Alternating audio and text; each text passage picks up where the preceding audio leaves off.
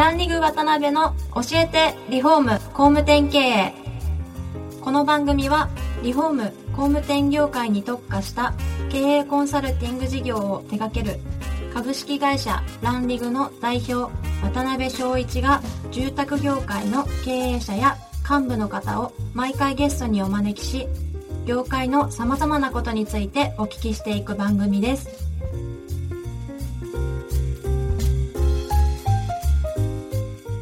皆さんこんにちはさあ今週も始まりましたランリグ渡辺の教えてリフォーム工務店経営第32回目をお送りします司会進行の志村玲美です渡辺翔一です。渡辺さん今週もよろしくお願いしますよろしくお願いします。えー今回も前回に引き続き山椒リフォームサービスの山崎社長にお越しいただいております。山崎社長よろしくお願いします。よろしくお願いします。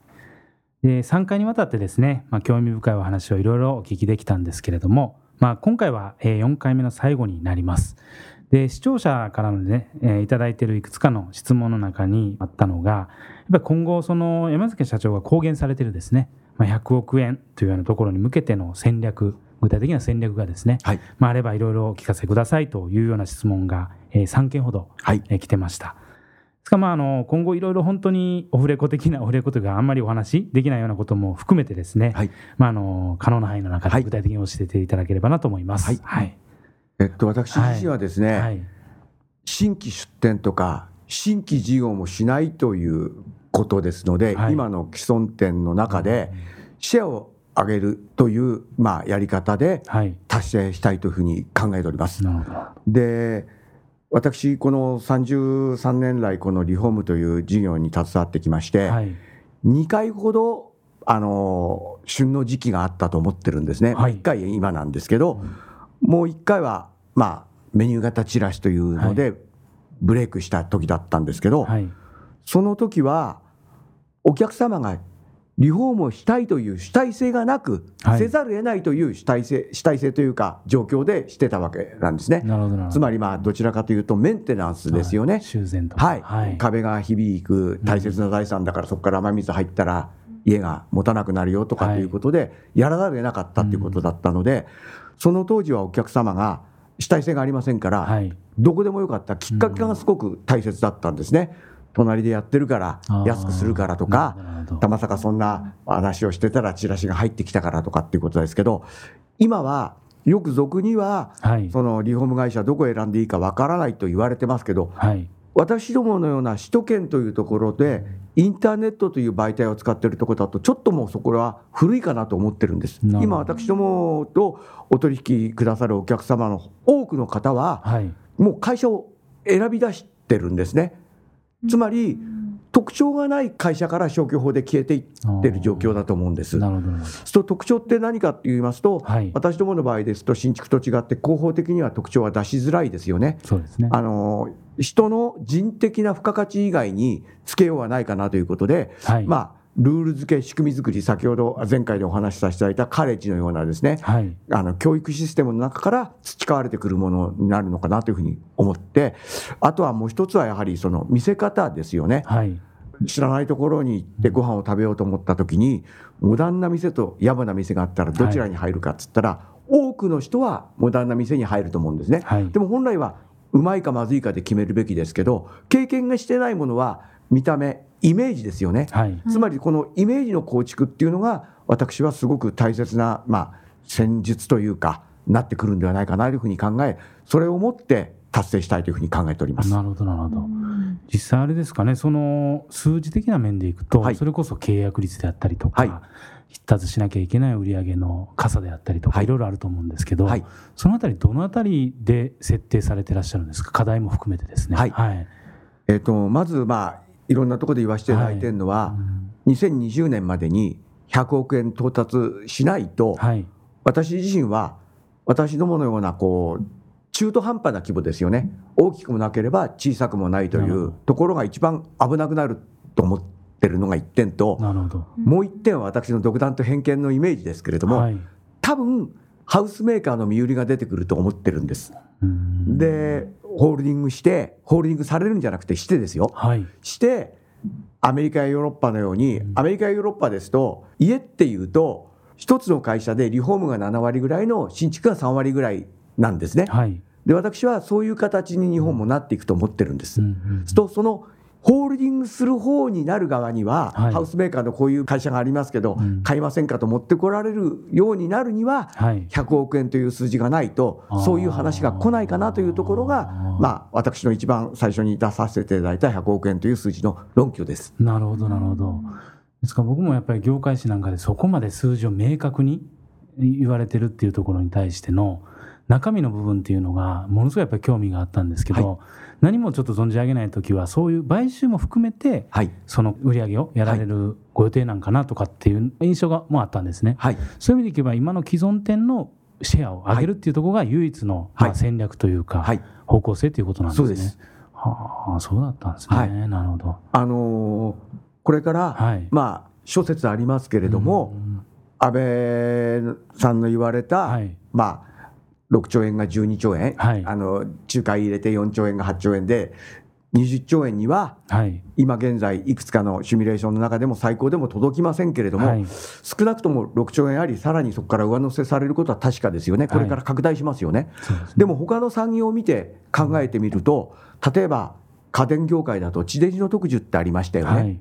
地上のテレビが見えなくなるんでデジタルのテレビに買い替えなくちゃいけなはいいっていう時に、うんものすごく市場は活況を制しましたよね。しましたね。はい。でも良くなったのはうん量販店だけですよね。ああ、うんそうですね。個人電気店はうん。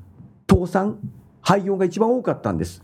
これからリフォームの市場が拡大していってもはい。何もしなければうん空から雨や雪が降ってくるようにその恩恵に預かることなんか私はありえないと思ってるんですね。はい。これからやはりより強いものしかうん。残れないと私自身は思ってるんですね。はい。と強くなるためにはどうしたらいいかというと特徴がないとはい。強くはなれないかなというふうに思いはい。でその特徴としては一つは例えば今私どもの業界で一番悪いのが労働集約型すぎて、はい。まあ、生産性が低いですよね。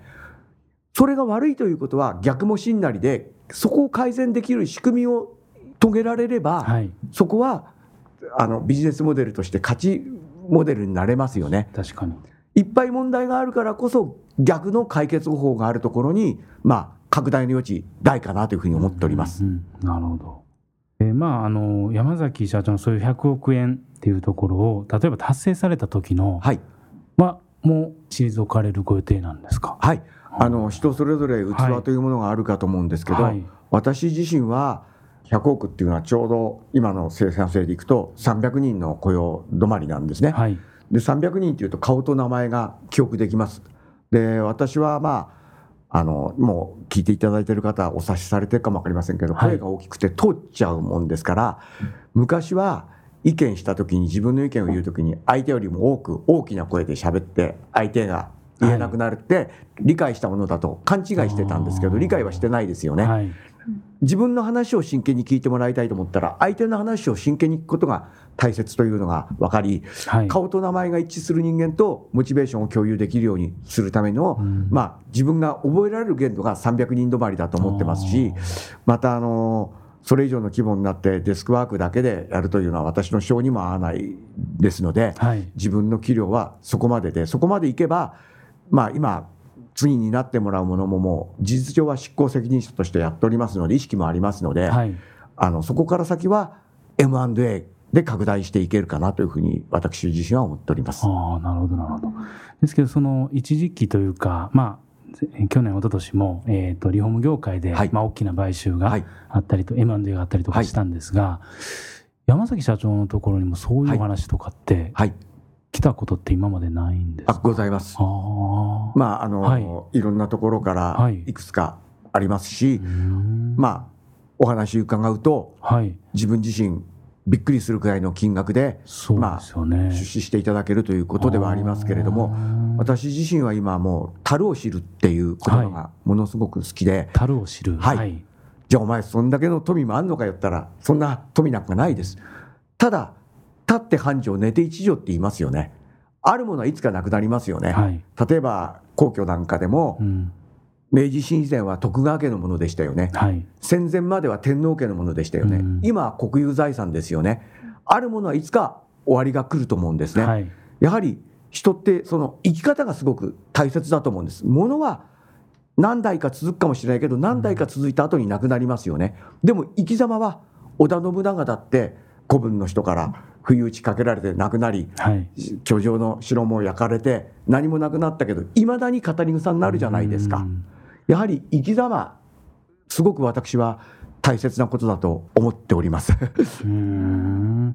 ですけどその時とかまあちょっとここを突っ込んでいいのかわからないですけどね、多少やっぱり揺れたりとかっていうのは全くなかったあんですよね。ないですね。やっぱそれは山崎社長のミッションでありはい。夢みたいなところにつながってるんですか、まあ、はい。一つは、はい。あのなんか自分のことを自分で美化するような話になって恐縮なんですけど、私ごときの話でも楽しみに聞いてくださる方もいらっしゃるわけですよね。はい。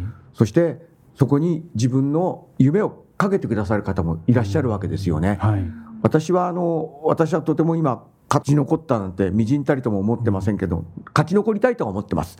それは一つはやっぱり自分の正直、あの見栄もありますよね。でもそれ以上にやっぱり今の若い人たちに次の世代を担う人たちに夢を具現化する夢を供給していかないとうん。いけない、国がダメになってしまうと思ってるんですね。まあそんな思いで、私自身はまあこの先は本当に今戦国乱世関ヶ原が終わって、これからまあ大阪ね、はい。あの夏の陣までまあそう長くはないと思うんです。それがまあ2020年ぐらいだと思ってるんですけどその先戦ですから勝つか負けるかで負けることもあるかもしれませんけれども、自分の信念を曲げずに負ければそれはそこまでの器のことだと自分では納得人からは小馬鹿にされても納得できますし勝ち残ってもはい。たまさかこの時期でうまくいっただけということでまあ綺麗にフェードアウトする人生を歩めたらなというのが、まあ自分で抱いている将来ですね。いやなんかずしっときますね。いやまだまだいろいろお聞きしたいんですが最後もお時間に。はい。そうですね。ははい。い。ではここでそうですね教渡えてポイントですね。でまあ、最後の4回目にやっぱりこう集約されてたな、まあ、山崎社長のお人柄も含めて集約されてたなと思うんですが、やっぱり僕自身も経営者をやっててですね、まあ、今回のポイントとしてはですねやっぱり中小特に中小企業、まあ、企業はですねやっぱり社長の生き様自身そのものがやっぱり企業の形になるんでやっぱり社長の価値観のレベルをやっぱり上げていくっていうことが必要なんだなっていうところは非常に強く感じました。ですから、まあ、あの企業は、えー人なりと言いますがやっぱ企業は経営者なりというようなところが非常に最後のポイントとしては強く、えー感じた部分であります。はい、いかがでしょうか？ああもう全くドストライクのところをついていただいてありがとうございまあすり。がとうございます。はい、ありがとうございます。今回にわたり4全4回、はい。山崎社長にはお越しいただきました。ありがとうございました。ありがとうございますあ今回もランリグ渡辺の教えてリフォーム工務店経営をお聞きいただきありがとうございました。番組では渡辺や住宅業界の経営者幹部の方へのご質問を募集しています。ウェブサイトランリグにあるお問い合わせフォームよりお申し込みください。お待ちしています